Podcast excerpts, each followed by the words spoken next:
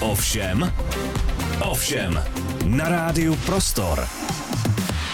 Hezký den, posloucháte Rádio Prostor, s vámi je eh, i dneska Markéta Rachmanová a Lucie Hrdá, česká advokátka, která se specializuje na trestní a rodinné právo, sexuální delikty, domácí násilí a stalking. Ehm, to je kombinace, která by asi zacloumala s pořádně silným chlapákem, ale Lucie je evidentně důkaz toho, že ženy v mnoha ohledech opravdu jsou silnější. Uvidíme, čeho se dneska dobereme. Lucie, vítejte v Rádiu Prostor, dobrý den. Dobrý den a děkuji za pozvání. Ehm, to dnešní povídání asi nebude úplně vonět po purpuře, po svařáku, nebude to žádné velké adventní rozjímání. To si určitě představujeme jinak. Lucie, může být to předvánoční období, kdy přece jenom, ať chceme nebo ne, tak jsme vystaveni určitýmu tlaku, který si vlastně děláme tak trošku sami. Je kolem nás hromada toho stresu předvánočního a schonu. Může to být třeba spouštěč právě nějakých těch eh, rodinných rozepří, které třeba právě můžou vygradovat i nějakým násilným činem? Já bych na, na začátku vyzvala posluchače, ať se zavřou okna, aby z nich nechtěli vyskočit v průběhu rozhovoru, protože prostě rozhovory se mnou jsou vždycky jako hrozně depresivní. Uh, ale já si nemyslím, že domácí násilí uh, má takovýhle spouštěč, ale samozřejmě jako pokud zrůstá hladina obecného stresu, obecných očekávání, tak může být intenzivnější hmm. uh, anebo uh, může být častější. Jo, ale tady vlastně um, domácí násilí je celé o moci, a o tom vlastně, co po vás jakoby požaduje ten druhý neoprávněně. Hmm. A to znamená, že to jsou většinou jako očekávání, které si nevytvoříte vy sami, ale vytvoří je někdo jiný a potom požaduje, abyste, si, abyste je splnili, Splnil. abyste si hmm. splnili ty své povinnosti, abyste byli pořádně vychovaní a pořádně se chovali. A je to vlastně jako něco, co spousta populace se vytváří ve své hlavě, ale u domácího násilí to tak není. Tady hmm. vám ty mantinely vlastně nastavuje ten, ten agresor. Hmm. Hmm. No, bude to zajímavé povídání, tak pokud na to máte odvahu, vydržte i dneska s námi. Lucie Hrdá, advokátka, je mým dnešním hostem. Posloucháte ovšem. Lucie Hrdá je dnes mým dnešním hostem v Rádiu Prostor. Lucie, vy jste si tenhle ten právní obor vybrala dobrovolně, nebo bylo to něco, co vás jako fascinovalo delší čas, nebo zatím byl nějaký konkrétní příběh? Eh, já jsem vlastně za studií pracovala eh, v Bílém kruhu bezpečí, mm-hmm. který pomáhá obětem ale všech trestných činů. A když jsem potom začala dělat v advokaci, tak jsem dělala trestní právo a vlastně jsem zjistila, že se zastupováním obětí a jako vyzdvihováním jejich práv nikdo z advokátů moc nezabývá obecně, takže to na mě vlastně zbylo, protože jsem tomu rozuměla. A postupem času, vlastně tím, jak já o tom mluvím, tak většinu vlastně věcí už děláme pro oběti, ač samozřejmě jako já umím v obhajobu, dělám ji dobře a je to moje oblíbená činnost, ale eh, chodí těch eh, lidí na obhajobu méně než těch, kteří potřebují pomoc, že byli obětí. Hmm, hmm. A vy, když jste začínala, tak ten poměr muži versus ženy byl asi jako nepoměrný, bych řekla. On je pořád nepoměrný. Většina obětí tady těch věcí jsou ženy, mm-hmm. ale samozřejmě už máme, nebo ne už, v průběhu těch 20 let, co to dělám, tak jsem samozřejmě zastupovala i muže jako oběti. Mm-hmm. A teď ta vaše specializace. Nejsou tam třeba ze strany vašich eh, kolegů občas pochybnosti o tom, jestli tím, že jste žena, tak jestli budete opravdu jako neustále objektivní, jestli nebudete uvažovat pod vlivem nějakých emocí a citů? Já si myslím, že tohle to bývalo, když jsem s tím před těmi 20 lety začala. Já jsem opravdu byla třeba v jednačce jediná žena. Dneska už eh, ženy jsou v trestu zcela běžné. Pořád je nás třeba mnohem méně jako v Unii obhájců, pořád je nás jenom pár žen oproti mužům, ale pořád se to zvyšuje. A vzhledem k tomu, že eh, jak já vypadám, jak se chovám, jak mluvím, uh, tak si myslím, že mě nikdo nemůže označovat za hysterku nebo za člověka, který jako jedná s přehnanýma emocema. uh, takže já se dokonce ani nehádám, jo. Já se tak jako můžu pousmát a jako nechat vás ať jako běsnit, ale se nehádám. Uh, takže já rozhodně nejsem nějak emotivní člověk a mě na tom vždycky fascinuje, že ten, kdo jako začne okamžitě nadávat do hysterek a to, tak jako ty hysterické projevy mají většinou muži v tom okamžiku. To, to je pravda. a, a nemusíme zůstat u práva. Eh, dá se pojmenovat, jako jak moc se třeba na jeden a ten týž samý příklad bude dívat muž a žena? Je um, to nějaký... Jako samozřejmě my máme jinou lidskou, obecně lidskou zkušenost jako, jako muže a ženy. Uh, já prostě se třeba potýkám s tím, že ve školách, i jako ve škole mých dětí, to, že je někdo holčička, tak znamená, že musí být hodná. Hmm. Jo, a to, my jsme, to je prostě zkušenost jako naše ženská a nemyslím si, že jako většina mužů si tady tím prošli, že by měli být hodný chlapec. Jo, uh, to znamená tiše někde spořádaně sedět, být, hlavně se nikdy neuprasit, být čistotná uh, a podobně. A že tohle se jako, to, máme samozřejmě ženskou zkušenost eh, v tom, že hm, jako máme děti, většina z nás prostě prodili jsme, setkali jsme se s nějakými věcmi. A ta, ta, ta ženská zkušenost si myslím, že je velmi formativní a že by měla být přenášena i do veřejných eh, míst, eh, jako rozhodují, do mm-hmm. rozhodovacích míst, do parlamentu, do vlády a podobně. A, ale nemyslím si, že u profesionála Eh, ten názor je tím jakoby plně formován. Že to může být doplňující věc, kvůli který třeba něčemu líp porozumíte a mhm. podobně, mm-hmm. ale pokud jste profesionál, tak samozřejmě jako jste první řadě je formovaný jakoby těma vědomostma. A vědomosti nejsou genderově omezený. Je to možná něco jako v medicíně, tam taky máte operatéra ženu, operatéra muže a v podstatě jako jeden, jedno tělo, ke kterému se ten člověk musí postavit jako profík a odoperovat to úplně stejně bez nějaký genderový uh, rozdílnosti. Uh, pojďme ke kauze, která asi nejvýrazněji zacloumala v letošním roce společností, respektive ono už se to táhlo pár let, nicméně letos vygradovala uh, v tom ranku sexuální oběti násilí. Byla to kauza kolem bývalého poslance TOP 09 Dominika Ferryho. Uh, předpokládám, že jste to od začátku sledovala, kdy se začaly objevovat ty první výpovědi na veřejnosti, um, noční stolky, fyzické nátlaky a tak dál. Bylo to pro vás uh, něco jako úplně nového, co jste vlastně jako mm, neznala, a nebo vám to zapadalo do nějakého vzorce toho chování, který zkrátka jako je v knížkách?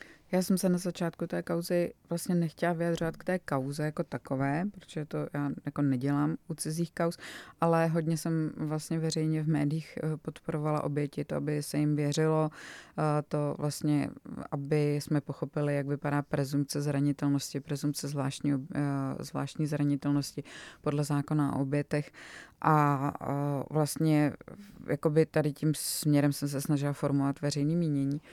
A vlastně teď na konci to to samé. Nechce se vyjadřovat k té kauze, ale myslím si, že je tady velmi důležité, eh, že ta kauza mohla zmínit jako narrativ toho, jak eh, se spousta lidí na takové věci dívá. Mm-hmm. Že to vlastně nebyla pro spoustu lidí norma, to, že někde otevřeně nějaká oběť začne o tom mluvit. A zejména tady v České republice takových kaus není tolik, kdyby byl vlastně jeden pachatel a bylo tam těch obětí vystupovalo hodně. Mm. My třeba u domácího násilí víme, že je to sériová věc, to znamená, jako je to jeden pachatel a je tam hodně obětí v průběhu toho života, ale většinou jako nevystoupí všechny najednou.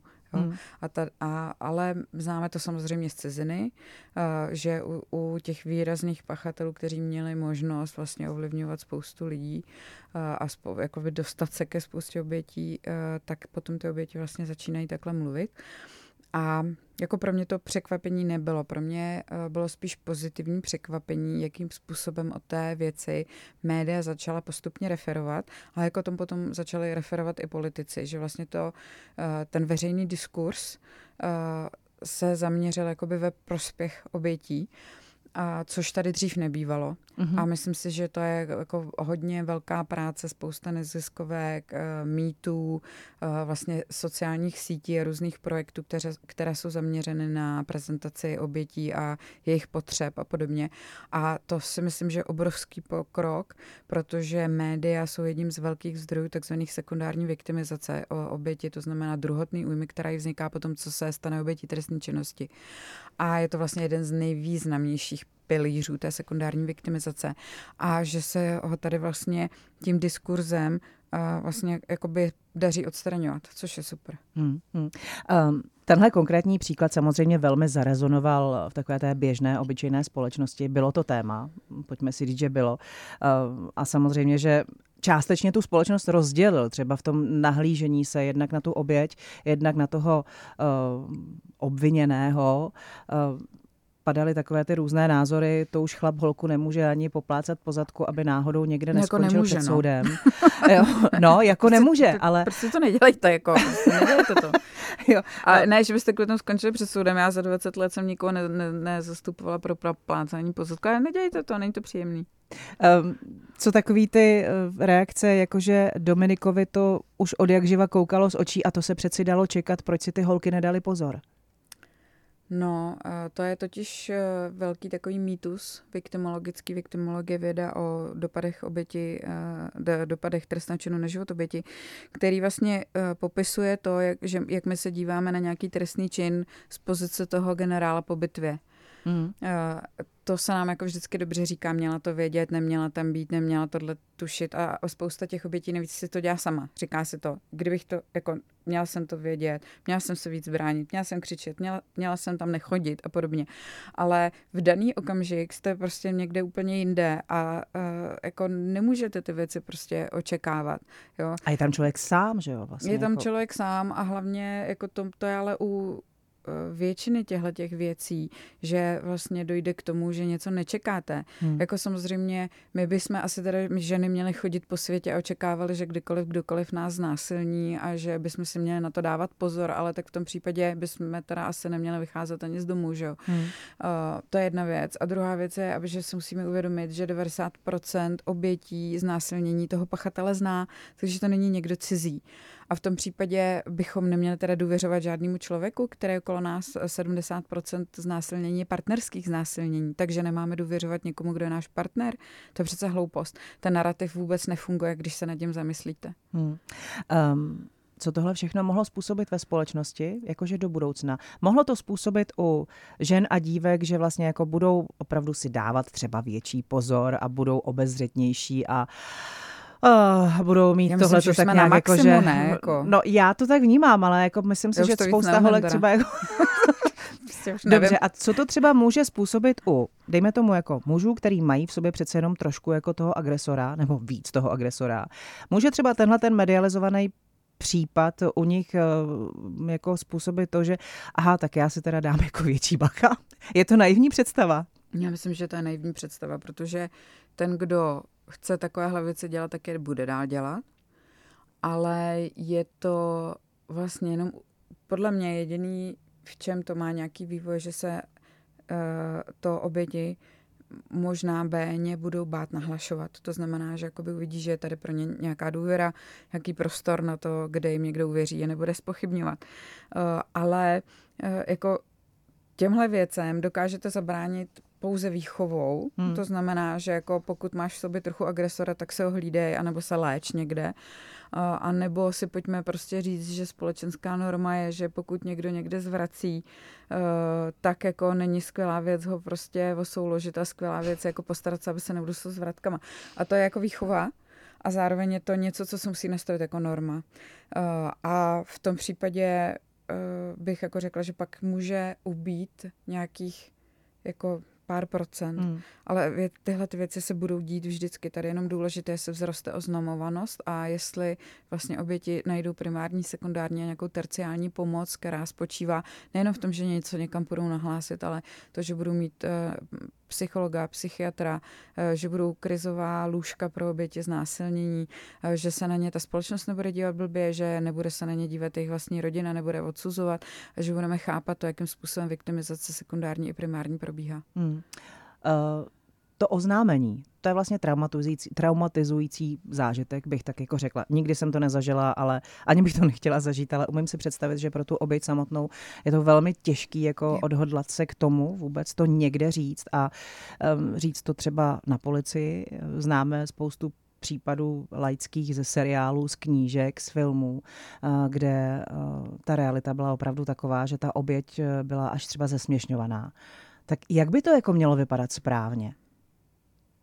Myslíte to na, ten proces mm, no, ten proces toho nahlášení. Uh, tady, tady, Za kým vlastně prvním jakoby člověk měl jít? Hmm, jako, Evropský jo? soud pro lidská práva tady razí v poslední době doktrínu takzvaného přístupu ke spravedlnosti a odstraňování překážek přístupu ke spravedlnosti. A to si myslím, že je vlastně něco, čím bychom se měli řídit při nastavování procesu uh, oznamování trestných činů, která vlastně spočívá v tom, že ta oběť nebo ten systém bude pro oběť co nejprostupnější, nebude jí klát překážky, nebude jí odrazovat, nebude jí zesměšňovat, eh, nebude jí to nějak komplikovat. A vlastně bude pro ní nápomocný, to ale neznamená, že on jako za všech okolností bude věřit na úkor toho pachatele potenciálního. Tak to vůbec není.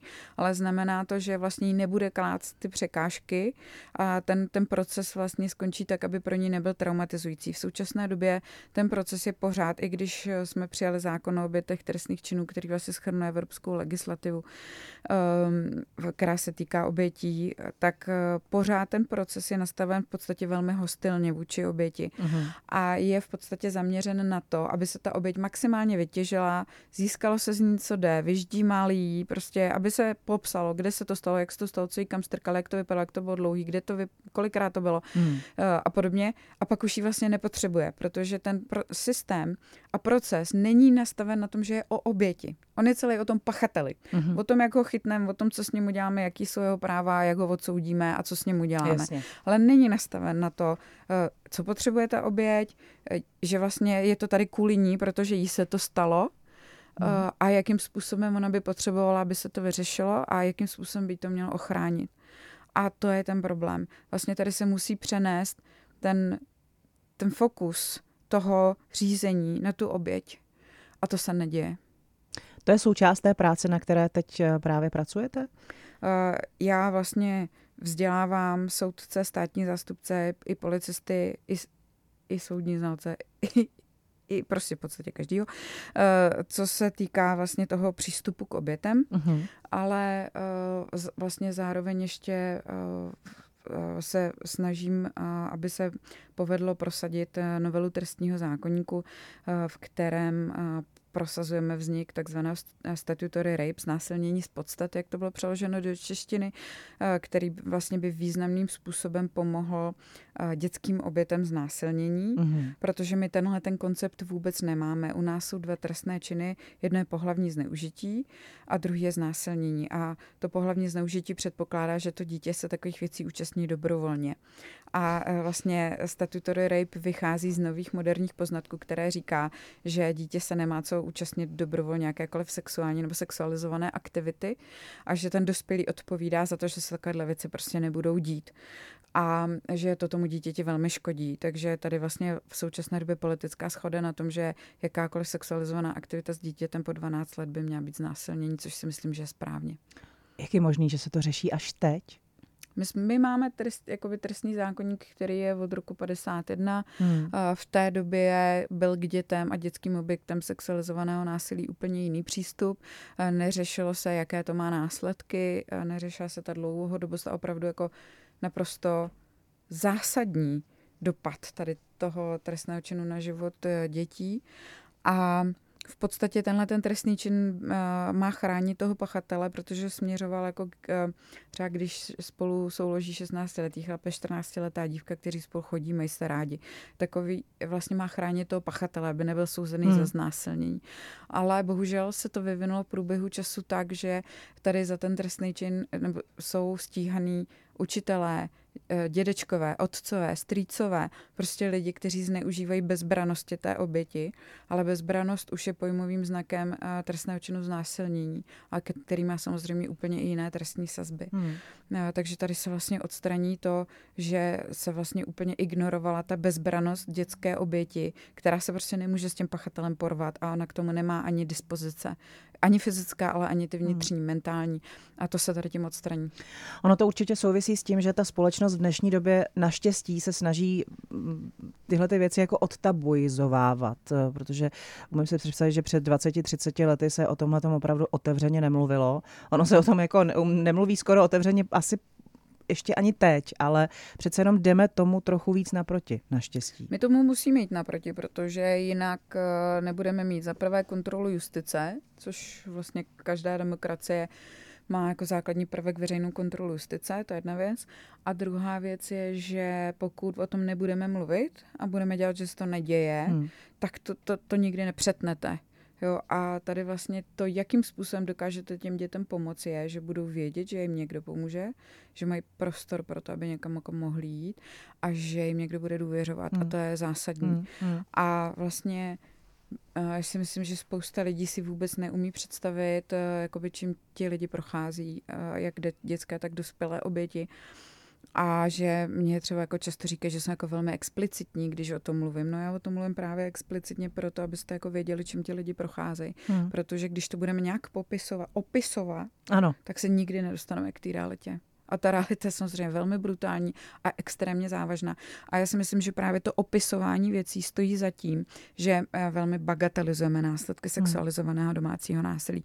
Že vlastně jakoby nechceme popisovat tu hnusnou realitu, ale když ji nepopíšeme, tak ten trest a, a to společenské odsouzení a to, jaká je to závažnost, tomu prostě Nikdy neodpovídá. Hmm, hmm. Uh, pamatujete si na svůj první případ, kdy se řešilo nějaký násilí na dětech?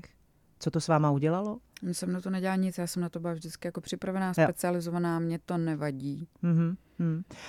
Uh, mě to... vadí jako ten uh, přístup těch policejních orgánů, jako velmi jasně si pamatuju týraný, zneužívaný děti, kdy jdete nahlašovat sociální pracovnice, soudy, hmm. uh, policie na to prostě nějakým způsobem nereagují.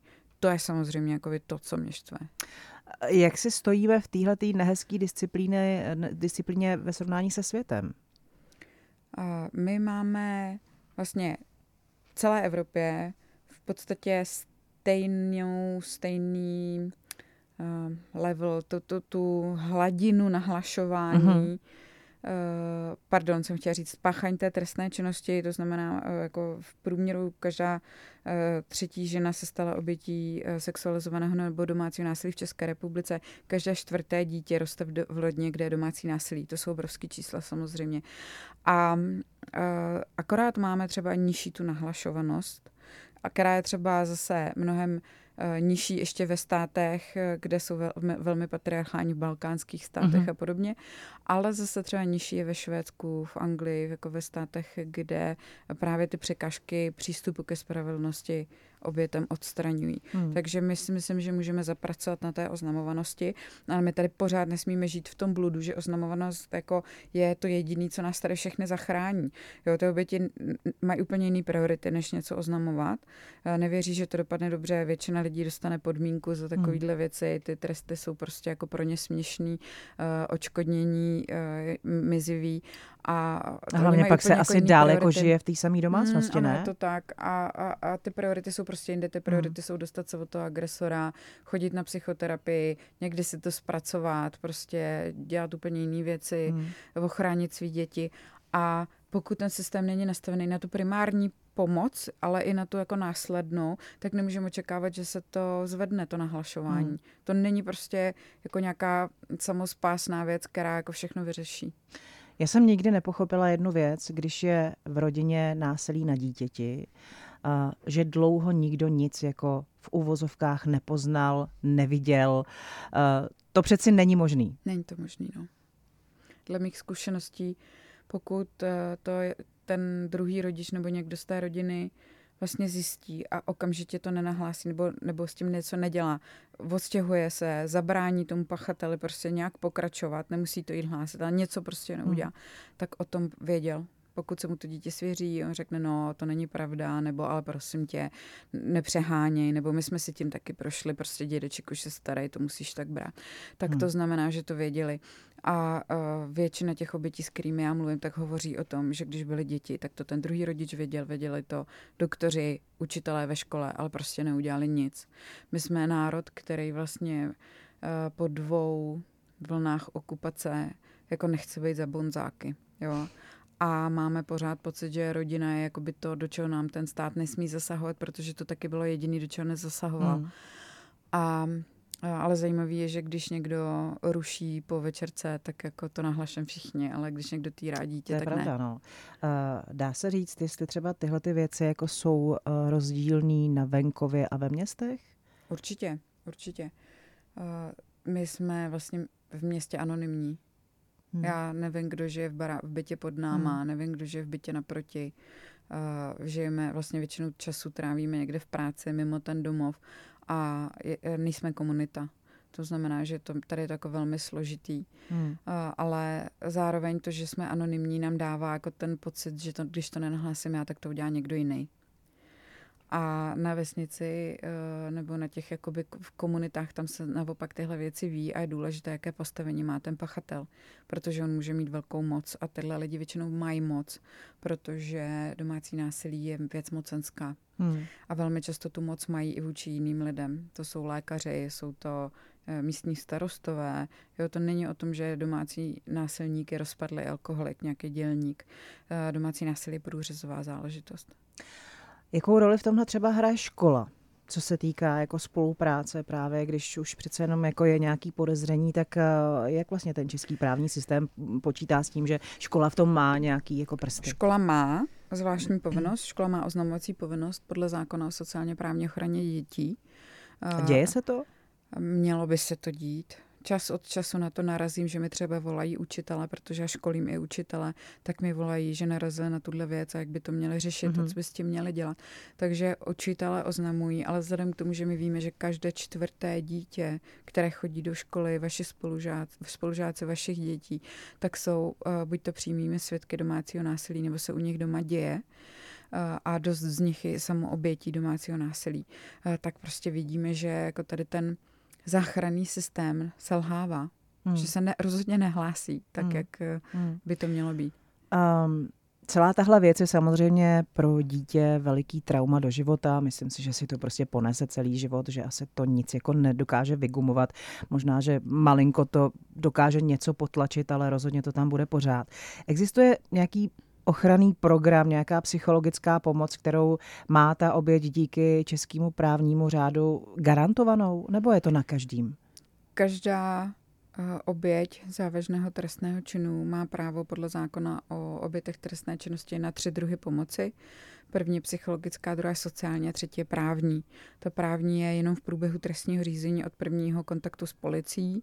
Eh, ta psychos, psychosociální vlastně, ty druhé dvě dohromady, jsou eh, po celou dobu vlastně eh, od té doby, co se jí to stalo, i když to nenahlásí, mm-hmm. tak má mhm. jako právo. A u nás vlastně to plní to povinné zdravotní pojištění, že máte právo na mm. psychologa. Ale zároveň existují neziskovky, existují specializovaní psychologové, kteří vlastně tuhle tu psychosociální pomoc poskytují specializovanou, eh, protože ne každý psycholog, ne každý psychiatr dokáže vlastně pracovat nebo je specializovaný na traumatizované oběti a na oběti trestného činu. Ehm, takže tady na to eh, jako teoreticky nárok je, ale samozřejmě věc druhá je ta praktická část. My nemáme prostě dětské psychology, nemáme dětské psychiatry, nemáme dospělé psychology, psychiatry, jsou obrovské čekací doby.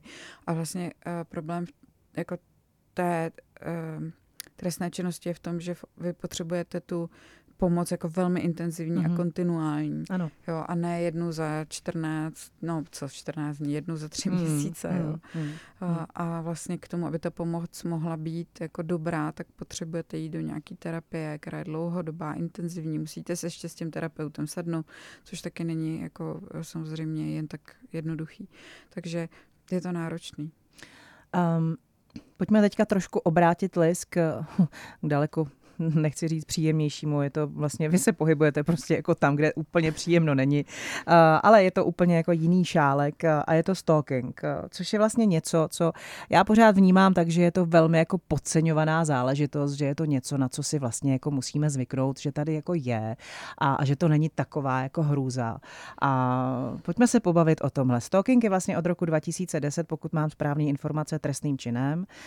Jak se to vlastně celý posuzuje? Co už je ten trestný stalking a co je vlastně, řekněme, nějaká jako posedlá zvědavost, ale neškodná? My máme vlastně jako takový dva hlavní druhy stalkerů. První jsou ti, kteří sledují lidi, s kterými nebyli intimně spojení. To jsou nějaký celebrity, mm-hmm. nebo prostě jsou předmětem jejich zájmu z nějakých jiných důvodů. Já třeba mám stalkery, osobní, vlastní, mm, jak se to který se mnou nebyli. Uh, tak chodí na soudy, fotí se mě, píšou o mě, sledují mě, publikují o mě. prostě jsou to taky jako, mám takovou fanoušky takový.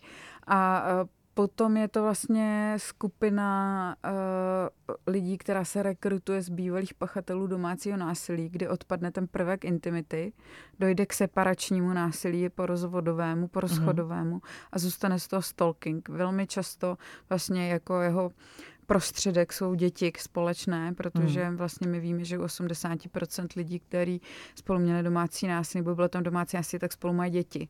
To znamená, že nějakým způsobem vlastně jsou spolu spojení těma dětma i potom, co se rozejdou nebo rozvedou. A tady jako má, si myslím, že má policie jako fakt velký problém, protože uh, říkají, no ale vy spolu musíte kontakto, jako se kontaktovat, protože to jsou děti. Teď on se jenom zajímá o to dítě a neumí jako naprosto odhadnout tu hranici uh-huh. toho, kde je to jako zneužívání už uh, vlastně, kde je to nějaký jako šikanozní výkon práva a uh, vlastně ještě navíc uh, nerozumějí tomu extrémnímu strachu, protože v okamžiku, kdy jste žili s agresorem, který prostě vám řekl, já vás jako přizabiju a pak vás přizabil, Eh, nebo vám roky říkal, že když odejdete, tak vás zabije, že zná lidi, že, že vás přejedou na přechodu, jo, tak vy máte jako extrémní strach, vy nemáte důvod mu nevěřit. On vždycky jako splnil všechno, co se stalo. Jako když nebude polívka v jednu, tak prostě dostaneš. Byla v jednu nula jedna a už se dostala. Hmm. Takže tady vlastně my vím, jako ty, ty oběti zažívají extrémní strach a uh, vlastně stačí jim mnohem jakoby míň, bych řekla, k tomu, aby ty, eh, to pronásledování, ty výhrušky eh, a vlastně nějaký ten kontakt s tím pachatelem pro ně byl, jako eh, přesahoval tu, tu hranici, která už je trestným hmm. činem. Jasně. A to orgány v trestním řízení jako mají problém pochopit, že jako ty ženy mají strach z toho, že on někdo zabije. Prosím vás, jako jo, za rok se tady zabije 40 ženských, ne každá, která jako hmm. se s někým rozvedla. Tak jo, to je takový argument. A to vůbec není pravda. Tady vlastně u tohohle trestního činu je důležité, že ty věci jsou způsobilé ve vás ten strach vyvolat. A těm obětem eh, bývalého domácího násilí stačí mnohem míň. A tomu, tomu pachateli vlastně jakoby stačí, že tam nemusí být přímý výhrušky. Tam stačí, když tam je, když se tisíckrát zeptá za den, když prostě neustále zasahuje, potřebuje tu kontrolu vlastně kde jste a on nekontroluje to dítě, kde, on kontroluje to, jakoby toho, jeho druhého rodiče, jo, prostřednictvím toho dítěte, ale svádí se to na to dítě, na ty jeho práva vůči tomu dítěti. Hmm. Chápu, že tohle je opravdu jako velmi těžký rozlišit tu hranu, kde je ten no, začátek. to není těžký. Jako existují, existují takzvané škály red flagů, existují uh, odhady nebezpečnosti mm-hmm. pachatele stalkingu, ale musel by si je někdo dělat. Někdo dělat, no jasně.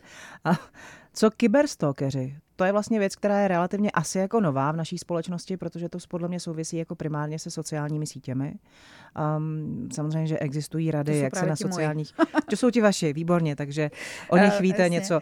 Uh, jo, takže víme všichni, jak se na sociálních sítích chovat, co tam dávat, co zveřejňovat, co nezveřejňovat, co radši neukazovat, že prostě jako obýváček radši jako neukazujeme, že neukazujeme polonahý děti ve vaně, že neukazujeme sebe ve spodním prádle, který jsme si koupili za velký peníze a chceme ho ukázat, aby to viděl nejenom ten partner, ale i polovina Celý sociálních svět, sítích. Tak, tak, ale tak co s tím? jako je velmi uh, zrádný v tom, že vy vlastně jste s někým ve vztahu, a jako sdílíte s ním prostě všechno intimní a tyhle ty intimní věci se vytahujou hmm. ven na veřejnost, tam, kde nikdy neměly být.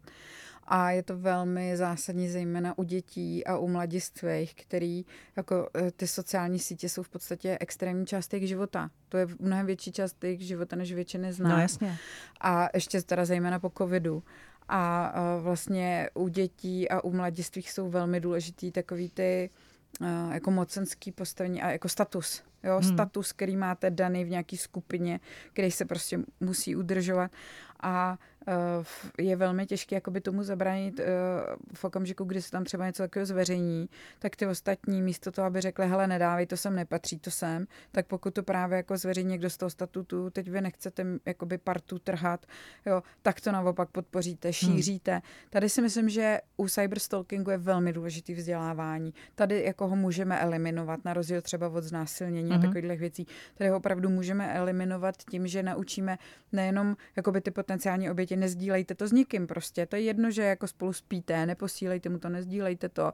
Eh, ta důvěra jako v, ten daný okamžik je sice super, ale za deset let to může být úplně, nebo za tři měsíce to může být úplně jiný. A ta druhá věc je jako učit ty přihlížející. Hmm. Jo, jako říct, hele, tohle není správně, já tě nahlásím, jako vymaž to prostě. Rozhodně to, jakmile se to objeví ve školní skupině, tak to nerozesílá do jiných tříd a podobně. Protože to jsou věci, kvůli kterým jako mladí lidi páchají sebevraždy. Je to prostě hmm. jako velmi zásadní a dá se tomu předejít. Hmm. Um, asi to zase začíná jako nějakou výuchu a promlu, eh, promluvou v, rodin, v rodinách, že jo? Nebo přesně jako v škola v tu chvíli. Problém hmm. je v tom, že pokud, pokud jako každý čtvrtý dítě, že v toxické rodině, tak tak toxická rodina ho tyhle věci nenaučí. Tam asi no. není možný očekávat nějakou spolupráci. A pak tady máme třeba influencerky, které mají prostě 50 a více tisíc uh, sledujících uh, a ty se možná s tím letím potýkají taky, že se na ně v podstatě upne nějaký jednotlivec, který má pocit, že když už ho sleduje, když už je to ten věc, jeho, ta celebrití sledován, tak vlastně jak, jak tohle, jako obrací se na vás i tyhle tomu, ty lidi? Tomu se dá bránit velmi těžce, protože tady u toho bývá většinou jakoby současně nějaká psychopatologie. Uh-huh. A tady ty orgány v trestním řízení jako by měly jako zasáhnout. To znamená zase tom, nahlásit, že, jo, jako řešit jako nahlásit, to. A... řešit, ale tady to opět jako většinou je to po sítích a podobně. Už vám ublížil, udělal vám hmm. něco, jo, je to jako velmi otravný. A ten nekonečný jako, boj je, přece. Je to protože... velmi nekonečný boj a zejména pokud jako čtete zkušenosti tady těch obětí, tak to jako třikrát odsouzené, jo, jako pokračovat v tom ty lidi, který hmm. by si měli jako léčit spíš, jo, protože tady opravdu velmi často ta fixace je způsobená nějakou psychopatologií. Hmm. Je to takový ten pocit, že ten člověk vlastně je můj, protože já ho sleduju, každý den s ním vstávám, usínám no. a je to součást mého života. láska nebo naopak prudká nenávist. Hmm. A nebo to může být třeba tak, že někdo Žárlivost, je závist. krásně úspěšný a já mu to přesně závidím a potřebuju to vidět a je to... to jsou ti vaši. No, ano, někteří z nich, ano. Je to tak. Beztrestu.cz, to je platforma, to je web, má to i Instagramovou podobu, kde vy nějakým způsobem se snažíte šířit osvětu a informace o tom, co vlastně se v tom trestním právu děje, jak předcházet některým věcem. Dáváte tam taková ta čísla, ze kterých opravdu mrazí.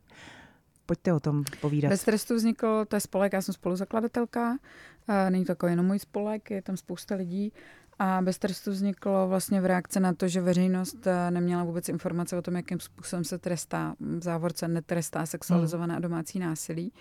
A my jsme začali tím, že, že zveřejňujeme plné znění rozsudků, uh-huh. které se týkají sexualizovaného domácího násilí, tak aby vlastně v tom kontextu si lidi jako přečetli, čím se odůvodňují takhle nízké tresty. A vlastně Eh, děláme i nějakou vědeckou činnost, která spočívá v analýze těch rozhod- toho rozhodování, eh, přednáškovou činnost osvětovou a vlastně v současné době se velmi zaměřujeme na to, že jsme dospěli k názoru, že ty, ty nízké tresty nebo vlastně některé ty absurdní rozsudky uh, jsou ovlivněny těmi, tím, že existují viktimologické mýty, kterým ty soudci a policie a prostě orgány činné v trestním řízení podléhají mm-hmm. a promítají je do těch rozhodnutí, protože se od nich prostě nějakým způsobem neumějí identifikovat, neumějí se od nich odříznout a potom se promítají do hodnocení. Jako, uh, takový klasický mohla se za to sama sama, ale dokáže být rozebraný do spousty takových podmítů. Jo? Jo. Jako měla to vědět, eh, neměla pít, neměla tam s ním chodit. Eh, vlastně polehčující okolnost je, že on měl dlouhodobou erektilní dysfunkci a prostě hmm. se mu nepostavil, je to chudák. Eh, těch, těch mýtů je to jako obrovská spousta a většina z nich vlastně přenáší vinu za ten trestný čin na oběť. Je velmi zajímavé, jak třeba v českém trestním soudnictví funguje alkohol. Pokud to dělal pachatel, tak byl jako opilej a nemohl poznat, že ona nechce mm-hmm. a, mhm. a, a nemohl to rozlišit a, a, a, a byl prostě opilej a je to jako polehčující okolnost pro něj, zatímco pro oběť je to přitěžující okolnost. Jasně. Neměla pít, eh, měla počítat s tím, že když se opije, tak ji někdo znásilní, měla počítat s tím, že když někam půjde jako pařit, tak ji tam někdo znásilní. Je to vlastně pro to oběť je to přitěžující. To je hustý, no. Takhle, když se to pojmenuje, tak je to vlastně jako strašná síla. Um, komunikace s oběťmi toho sexualizovaného domácího násilí. To je jako taky jedna z kapitol, která se nějakým způsobem, jako musíme se ji asi naučit my musíme. jako společnost, musí se ji naučit uh, policejní orgány, musí se ji naučit na soudech a tak dál. A, a vy se snažíte v tomhle směru taky jako...